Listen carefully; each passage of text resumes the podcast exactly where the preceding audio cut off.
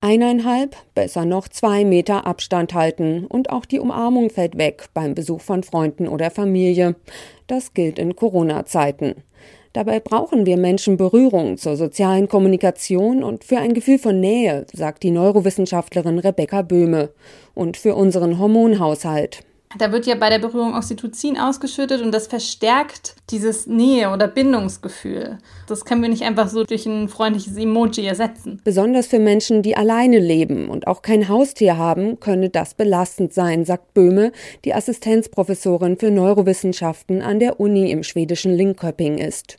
Den persönlichen, nahen Kontakt können auch ein Videochat oder ein Telefonat nicht ersetzen.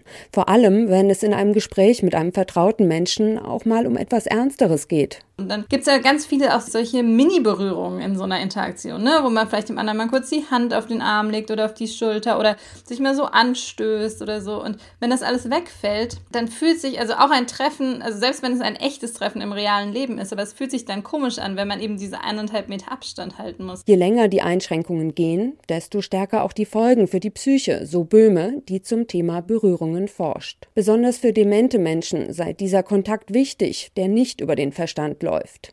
Das kann Ramona Thiessen bestätigen. Sie leitet im Seniorenpflegeheim St. Bilhildis in Mainz drei Wohnbereiche.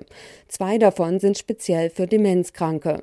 Besonders alte Menschen haben ein erhöhtes Risiko, an einer Infektion mit dem neuen Coronavirus zu sterben.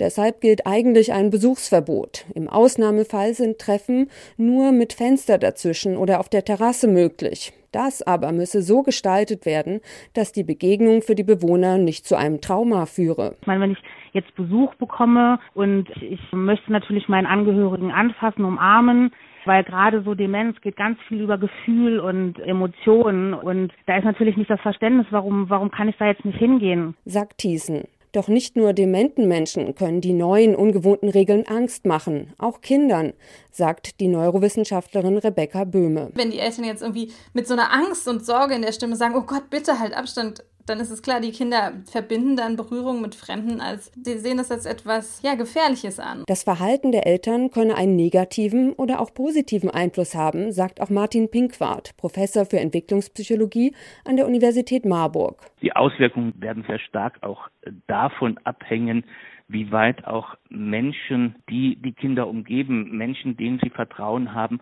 diese Ängste auffangen und die Ängste zumindest relativieren. Man kann sie ja nicht vollkommen aus der Welt räumen. Kinder hätten aber auch kreative Lösungen, wie sie die Situation verarbeiten. Ich habe selbst eine sechsjährige Tochter, die in den vergangenen Wochen besonders gern Intensivstation spielt und ihre äh, Plüschtiere äh, behandelt.